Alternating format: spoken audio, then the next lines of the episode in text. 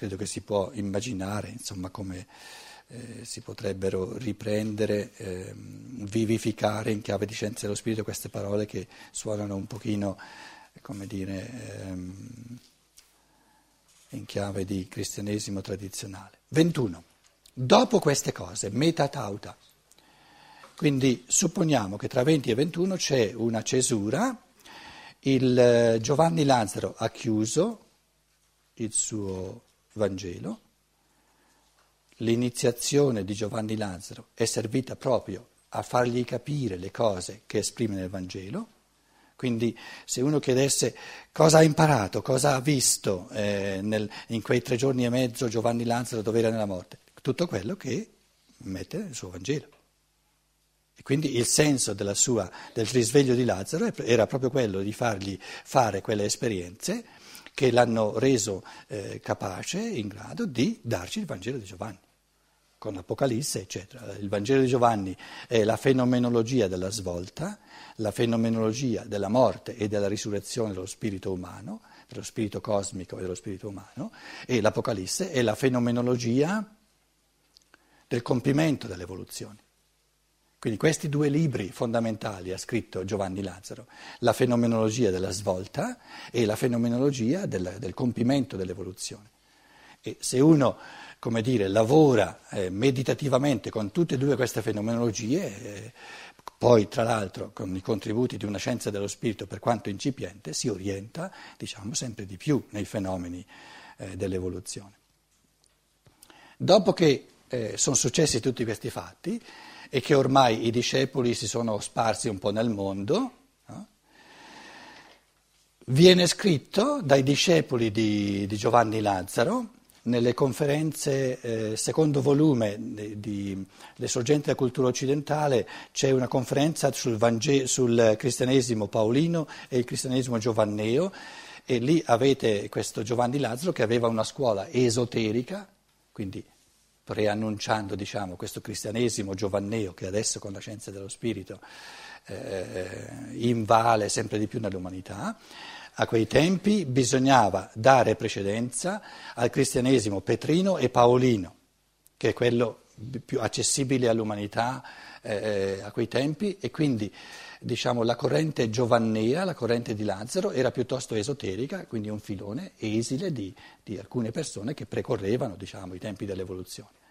Oggi siamo al punto che questa, questa corrente esoterica giovannea di, ha la possibilità di diventare sempre di più portante, perché vediamo che l'elemento petrino perde sempre di più la forza, questo, questo credere, questa, questa anima eh, candida, diciamo, bambina, che crede volentieri, anche perché non ha ancora le forze eh, per capire in chiave di scienza dello spirito, eh, vediamo, cioè, eh, constatiamo eh, come fatto eh, reale che questa fede tradizionale, che fino a 50-100 anni fa era un elemento genuino, di, sincero, di, eh, dire, che dava una, un, una base alla vita, sempre meno persone, ci sono sempre meno persone che trovano in questa fede tradizionale una base valida in cui ci si identificano, si sentono a casa loro, diciamo. Quindi abbiamo sempre più persone che dicono, fanno l'esperienza e ne hanno tutto il diritto, quello che la Chiesa tradizionale eh, vuole continuare a dare agli esseri umani in chiave di fede, non mi basta più, cerco qualcosa di nuovo, cerco qualcosa d'altro. E eh, queste persone hanno il diritto di cercare qualcosa di nuovo, hanno il diritto di dire che il, il vecchio non gli basta più, perché se non gli basta, non gli basta. No? È come quando, quando il, il, figlio o la figlia arriva ai 15, 16, 17 anni e dice adesso... Eh, sento in me l'impulso di eh, dire, eh, gestirmi sempre di più in base a pensieri miei, in base a impulsi volentivi miei e, e non c'è nulla da ridire, è, giusto perché è, è, così di fatti. La scienza, cosiddetta scienza dello spirito viene incontro a questa soglia dell'umanità dove sempre più persone cercano di integrare non c'è bisogno di disdegnare o di, o di, o di, o di dire, sminuire il, il, il, um, il, compito della fede del cuore, ma c'è l'anelito a integrare l'elemento del cuore, l'elemento della fede, con l'elemento conoscitivo. In altre parole, anche affrontare i Vangeli non soltanto in chiave di credi, credi, credi, ma vorrei capire cosa il testo dice. E la scienza dello spirito, cosiddetta, viene incontro proprio a questo, ehm, questa nuova esigenza che c'è in sempre più persone nel rispetto reciproco, naturalmente, perché il rispetto reciproco è proprio eh, la, la, base di comunanza dell'umano, ma reciproco, reciproco, però deve essere il rispetto da tutte e due le parti eh, verso l'altro, in modo che ognuno abbia la possibilità di cercare di trovare quello che è consono al suo spirito. In questo ultimo capitolo vengono, eh, come dire, in chiave profetica, tracciati due tipi di, di, cristianesimo, un cristianesimo che è quello di Pietro, dove il Cristo dice a Pietro tu devi venire subito dopo di me, no? e vedremo quali, quale articolazione, cosa viene detto come accenni conoscitivi su questo, su questo cristianesimo, chiamiamolo così, di Pietro, e poi c'è un accenno al mistero di un altro discepolo, che noi sappiamo che è Giovanni Lazzaro, ed è reticente eh, nei confronti di questa, di questa, persona perché parla di se stesso, però i discepoli eh, adesso nell'ultimo capitolo possono eh, dirlo in un modo un po' più, più, aperto che non lui nel ventesimo capitolo dove c'era questo correre insieme con Pietro al sepolcro, ciò che il discepolo che Cristo amava ha capito, ciò che Pietro invece non ha potuto capire, eccetera.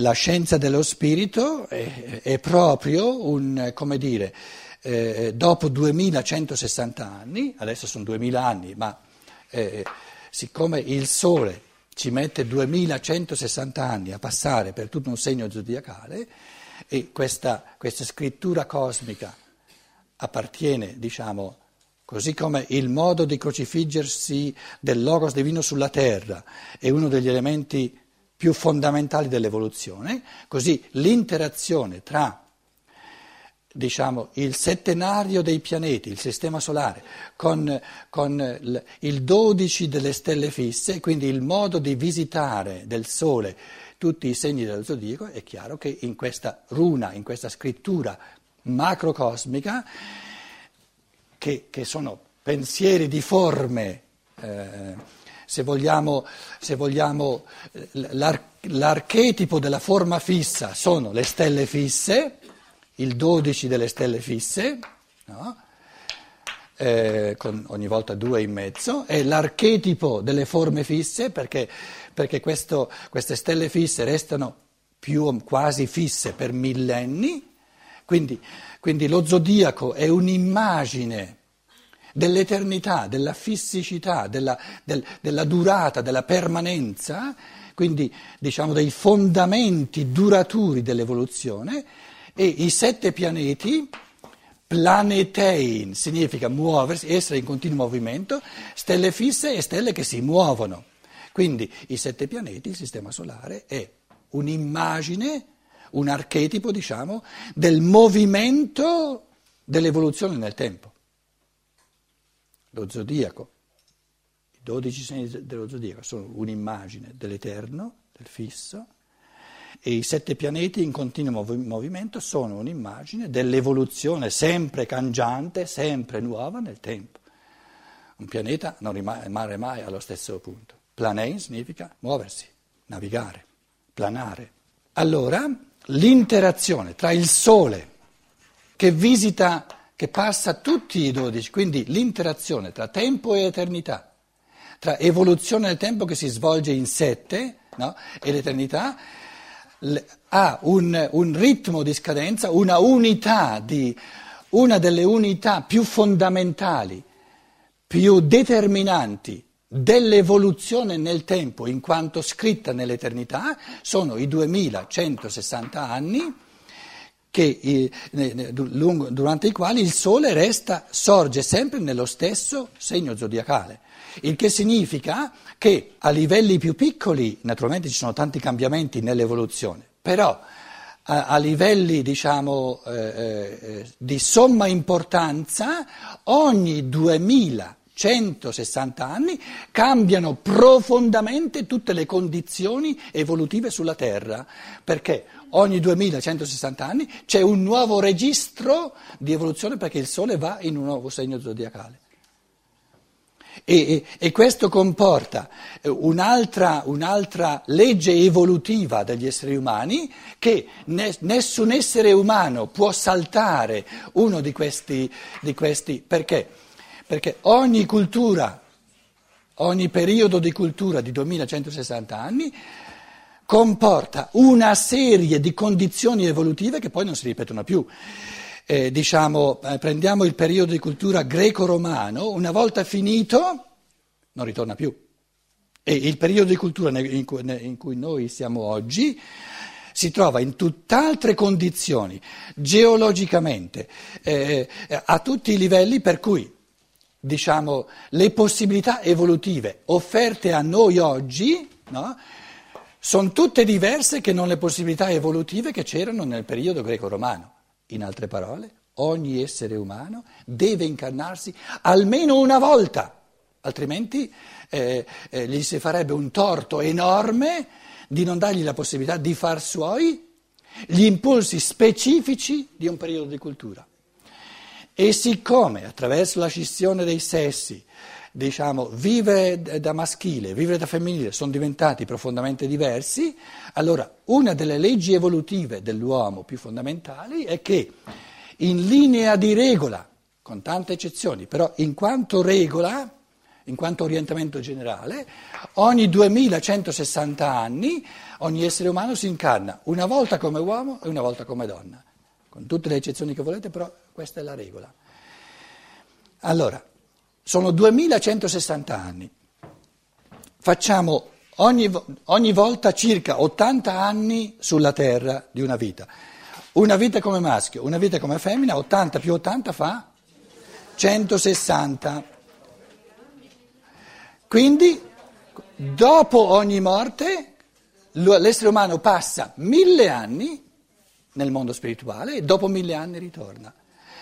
Questo periodo di una incarnazione di circa 72, 73, 80 anni, arrotondando, e poi mille anni nel mondo spirituale, la trovate tale e quale già in Platone, tra l'altro un paio di volte, non soltanto una volta. E, e Steiner arriva e dice sì, in effetti, come regola, però, negli ultimi tempi, negli ultimi secoli, è successo talmente disordine, eh, il materialismo, eccetera, porta tanti eh, individui umani a precorrere i tempi, a doversi incarnare eh, più presto di quanto, eh, perché non, eh, nel mondo spirituale non, non, non, si raccapezzano e quindi c'è una brama molto più forte di ritornare eh, nel mondo, nel, mondo nel, mondo materiale, altrimenti non si riesce a vivere più nulla. Però se andiamo se andiamo nei tempi prima di Cristo, no? questa regolarità delle incarnazioni era molto più evidente che non oggi.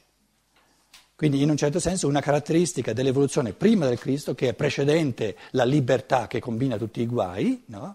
eh, riassumendo un pochino, eh, come, come, regola generale ogni essere umano si è incarnato eh, ogni mille anni, eh, una ottantina d'anni come regola, poi mille anni nel mondo spirituale, poi di nuovo e come regola alternando una incarnazione maschile e una femminile. Dopo queste cose si manifestò eh, Gesù, si manifestò di nuovo ai discepoli sul mare, sul, sul, sul lago di Tiberiade e si, si manifestò in questo modo. Abbiamo a che fare con una immaginazione di, di Pietro. Perché Pietro dice, lo vedremo subito adesso, vado a pescare e va a pescare con sette, sette persone, quindi non dodici, sette. Quello che viene descritto adesso è una visione di Pietro, una immaginazione di Pietro. E vedremo che poi Giovanni Lazzaro è presente anche lui, aiuta Pietro ad avere un primo intuito del Cristo, perché Pietro non riconosce il Cristo, Giovanni Lazzaro lo aiuta. No? E, e, la pesca di questi 153 eh, pesci, eccetera. No? E, A che serve questa visione? Il Cristo regala a Pietro una visione immaginativa. A, a, che, a che, servirà? Se, no, ovviamente deve servire ad aiutare Pietro a, a, comprendere sempre meglio quale compito gli è stato affidato dopo che il Cristo è morto, è risolto e è sparito. Se non si trattasse di questo, non, non sarebbe interessante eh, raccontarci per filo e per segno questa visione immaginativa del Pietro. No? E Pietro dice vado a pescare. Erano insieme Simon Pietro, Tommaso, detto il Didimo, Natanaele di Cana di Galilea e i figli di Zebedeo, quindi Giovanni eh, e, e, Giacomo, e altri due dei, dei discepoli. Questi altri due dei discepoli, uno è Giovanni Lazzaro, no? il cui nome eh, resta cifrato e non viene detto apertamente. No? E l'altro, quindi abbiamo, eh, diciamo, ehm, ehm, abbiamo i tre della trasfigurazione, Pietro, Giacomo e Giovanni. Pietro in prima linea perché si tratta della sua visione. Però lui va a pescare, si vede nella visione immaginativa insieme con questi sei lui è il settimo, sono sette. Quindi due, Pietro, Pietro, Giacomo e Giovanni, sono i tre della trasfigurazione. Poi due vengono chiamati per nome, sono Natanaele, di cui eh, si è parlato nel primo capitolo, il vero israelita, e Tommaso. Natanaele e Tommaso. Natanaele che si presenta all'inizio del Vangelo, Tommaso che si presenta alla fine del Vangelo. Perché proprio il, il ventesimo capitolo è stato chiuso con, eh, con i misteri del fantoma, con, con la, l'apparizione diciamo, a Tommaso. Quindi Natanaele e Tommaso, 3 2, 5, gli altri due dice e altri due. Chi sono questi altri due? Due sono Lazzaro e il settimo? Nel Vangelo di Giovanni ci sono soltanto due grossi miracolati.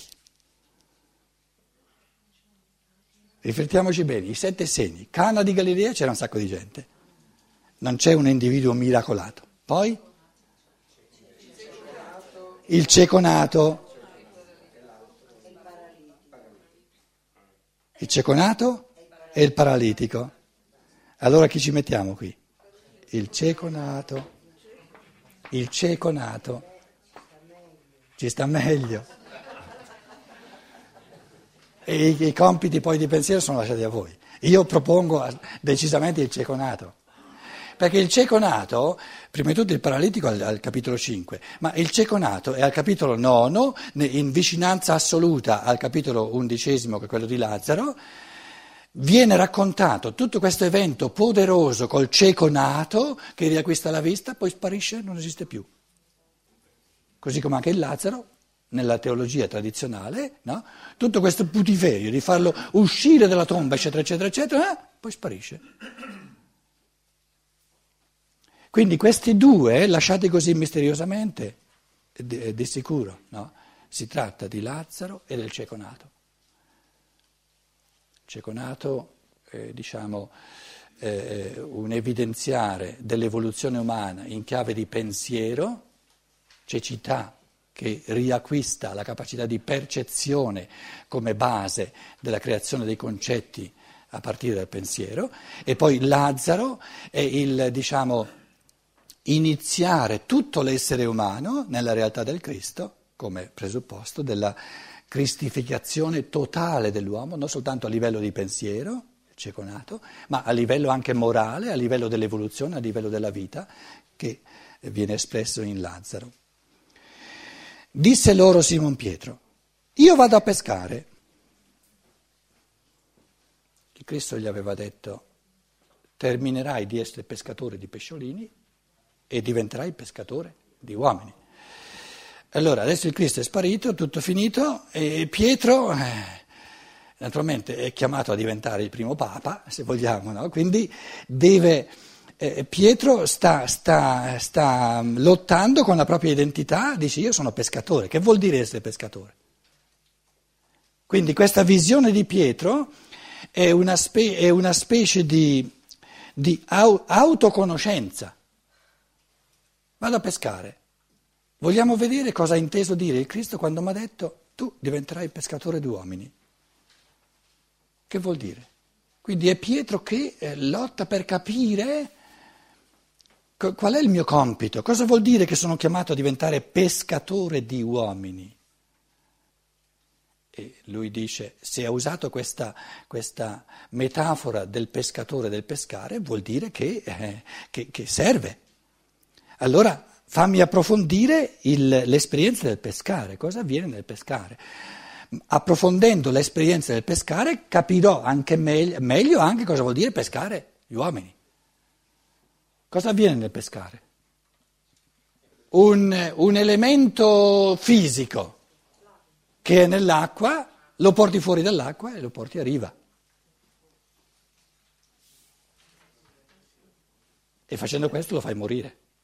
Oltretutto non vedi cosa fai, e peschi senza vedere. Sì, però quando tira, quando tira, quando tira la rete poi vede i pesci, no? sono, sono tanti, addirittura li contano 153. Quindi l'evoluzione della Terra è che eh, eh, dal, dal mare eterico, che era terra 3, sorge l'elemento fisico e la spiaggia dove avviene questo, questo, incontro col risorto è la soglia tra l'eterico e il fisico e adesso ciò che prima era vivente nell'eterico viene portato sul fisico per dargli la possibilità di morire e risorgere sulla terra. Questo è pescare. Pescare è l'amore del Cristo che tira fuori i pesciolini umani, queste belle animelle che non hanno mai toccato diciamo, la durezza del mondo fisico, li porta sulla terra dal mare eterico cosmico, li porta sulla terra per fargli fare l'esperienza della morte nell'elemento fisico come presupposto per la risurrezione.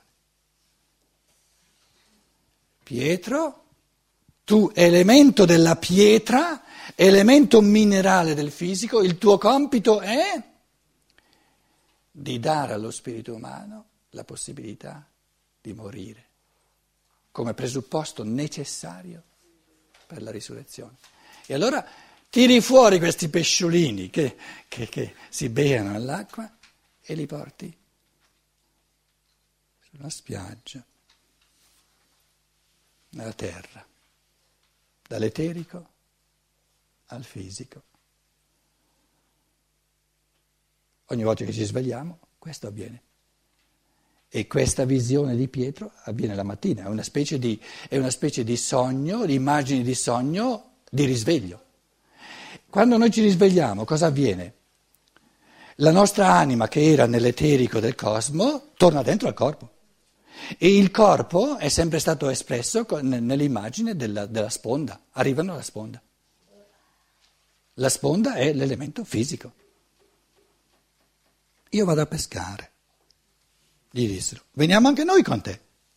Quindi pesca insieme. Pesca insieme. È un, è, è, è un, un evento universale umano, non, non che ha a che fare soltanto con Pietro. Pietro, tu questo, questo, questo pescare lo fai insieme con tutte le forze del sistema planetario. Siamo in sette, Pietro, non sei da solo. Sì, e, e del Sole. Quindi lo spirito solare ha portato eh, lo spirito divino a diventare umano sulla terra. Quindi ha pescato tutti questi pesciolini e li ha portati sulla terra, li ha tirati fuori dal mare cosmico, per individualizzarli li ha, li, ha, li ha, congiunti con l'elemento fisico che è il presupposto per individualizzarsi, per, per, per diventare gli uni separati dagli altri. Allora. Il, il Cristo, certo, certo. E perciò uno dei segni zodiacali è quello dei pesci. Lui è il grande pesce, anche quello, certo, uno dei segni zodiacali è quello dei pesci. Allora uscirono e salirono eh, eh, sulla barca, ma in quella notte non presero nulla. Quando già era l'alba, Gesù si presentò sulla riva, ma i discepoli non si erano accorti che era Gesù. Non, non riescono a identificarlo. Gesù disse loro, figliuoli, bambinetti, e l'io, bambino, l'anima è già, è già parecchio per strada, però l'evoluzione della terra fa, fa sorgere l'io e l'io è appena all'inizio della sua evoluzione. Bambinetti, quindi il Cristo si riferisce, si appella alle forze dell'io bambini, paidia, no? eh, tradotto figlioli, figlioli non, non, non rende, no? Non avete nulla da mangiare? Gli risposero no. Allora Gesù disse loro, gettate la rete dalla parte destra della barca. Su alcuni accendi poi facciamo una pausa. La parte destra è la parte attiva. La parte sinistra è la parte passiva. Attiva, attiva certo la parte no, attiva, cioè, la, la, destra c'ha più forza. Quindi, eh, l'avevo già accennato mi pare ieri, no? che eh, tradizionalmente tutto ciò che è sinistro, l'occhio sinistro, la mano sinistra, il piede sinistro, è maggiormente ricettivo, no? perché è più debole. Invece la destra, dove io devo fare qualcosa, devo diventare attivo. Allora, la svolta dell'evoluzione sta nel fatto che nella prima metà l'essere umano viene condotto dalla grazia e quindi, e quindi, gli basta la fede nella grazia divina, gli basta essere ricettivo, quindi pesca a sinistra. Gli basta essere ricettivo della grazia divina.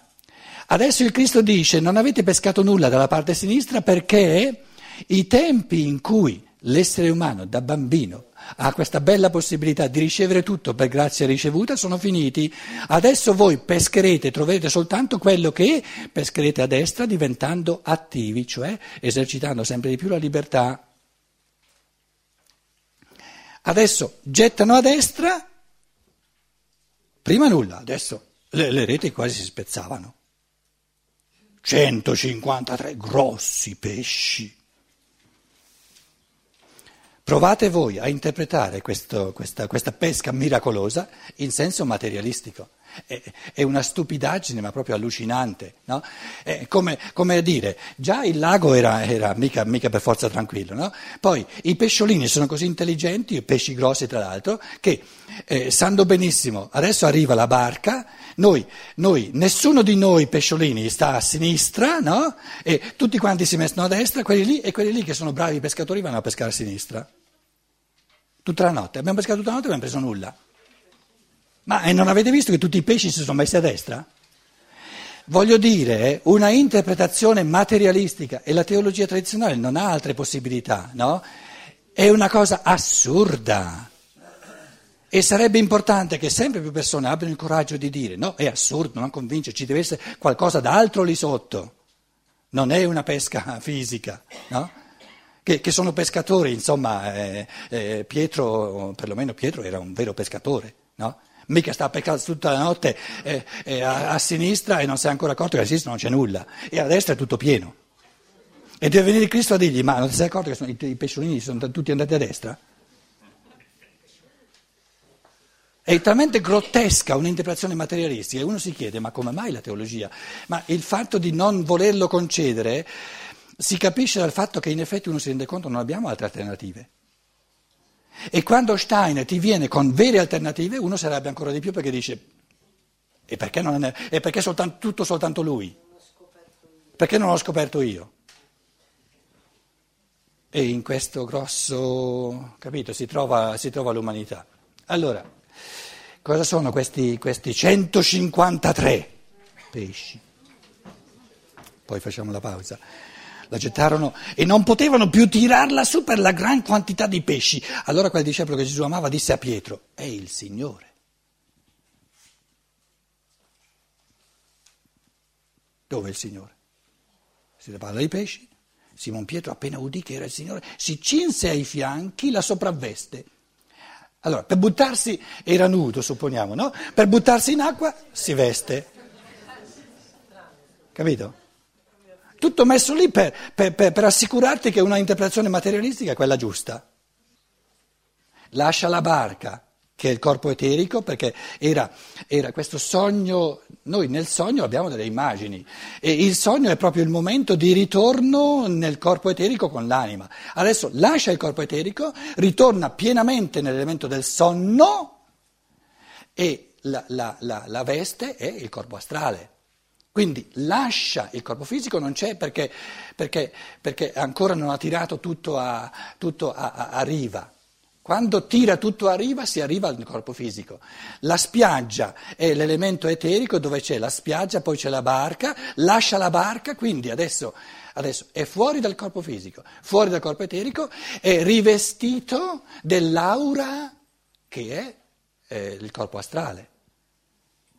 Però se ha soltanto il corpo astrale e, e, e, lo, e, lo, spirito, ma ha lasciato sia il corpo eterico sia il corpo fisico, è in uno stato di non coscienza. E quindi ha bisogno di... Ha bisogno di eh. in altre parole, il cristianesimo di Pietro è il cristianesimo che dice guarda che tu con l'elemento raziocinante, con l'elemento della conoscenza desta nel corpo, non le capisci queste cose, buttati con la fede, credi nello Spirito. E la fede è proprio questo, questo abito dell'anima che crede. Però la coscienza è via, è sparita. Si cinse i fianchi, la sopravveste perché era spogliato e si gettò in mare. Gli altri discepoli invece vennero con la barca, trascinando la rete piena di pesci, infatti non erano lontani da terra se non un centinaio di metri. Appena scesi a terra videro un fuoco di brace eh, con del pesce sopra e del pane. Disse loro Gesù, portate un po' del pesce che avete appena preso. Ma allora, Pietro è sparito, no? si è buttato in acqua. Loro li hanno tirati o non tirati a riva i pesci? Adesso arriva Pietro, li tira lui e arriva, da solo. Da solo. Siccome, siccome le reti si stanno spezzando, sono strapiene, eh? gli altri sono spariti, adesso lo deve fare lui da solo. Cioè tutti gli elementi sono messi lì apposta per dirti guarda che se tu interpreti questa faccenda materialisticamente è da stupidi. No? Perché adesso vi dice eh, allora Simon Pietro salì nella barca e trasse a terra la rete piena di pesci. Lui, lui da solo, 153 grossi pesci. E gli altri sei dove sono? Stavano facendo la brace. Eh, eh, eh. E benché fossero tanti, la rete non si spezzò. La rete non si spezzò. Leggete in Tommaso d'Aquino il commento al Vangelo di Giovanni cosa sono questi 153 pesci. Interessantissimo. O in Agostino. Allora, terra 1, quanti pesci sono? 49. Sette grosse epoche e sette piccole epoche. 7 per 7, 49. Terra 1. Terra 2, quanti sono i pesci? quindi le unità di, di, di presa di coscienza, diciamo i passi di, di, evoluzione, eccetera. 49. Terra 3? 49. Adesso arriviamo a Terra 4 che è la nostra, eh? qui le cose si complicano un pochino. 3 volte 49 quanto fa? Bravi, eh? la matematica non è un'opinione. 147. Adesso siamo a Terra 4. All'evento del Cristo siamo a metà, no? Com'è?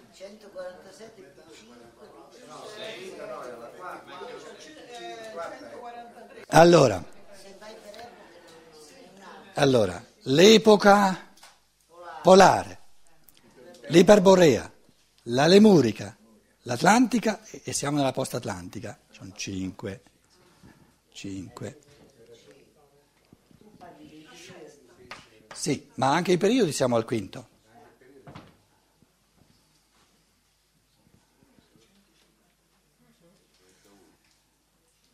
Bisogna diventare un po', eh, diciamo, eh, elastici e sapere anche cambiare di registro. Certo, cercando l'altro registro. Sì, quanti ce ne mancano? Ma no, uno ne manca. 5, 6, 5, 6. Se si tratta di Pietro, 5, se invece andiamo poi al compito di Giovanni Lazzaro, sono 6, quindi siamo tra il 5 e il 6. E facciamo allora corpo fisico, corpo eterico, corpo astrale, sono tre, anima senziente, anima razionale, sono cinque. E qui arriviamo al Pietro. Se aggiungiamo l'anima cosciente, arriviamo al Giovanni Lazzaro e sono sei. Quindi questo mistero del 153 è il mistero del rapporto tra il cristianesimo petrino e il cristianesimo giovanneo. Cristianesimo in chiave di una, una specie di fede razionale, o, no? e invece una, una, una conduzione dell'evoluzione in chiave di anima cosciente. Facciamo una pausa e poi ehm, continuiamo.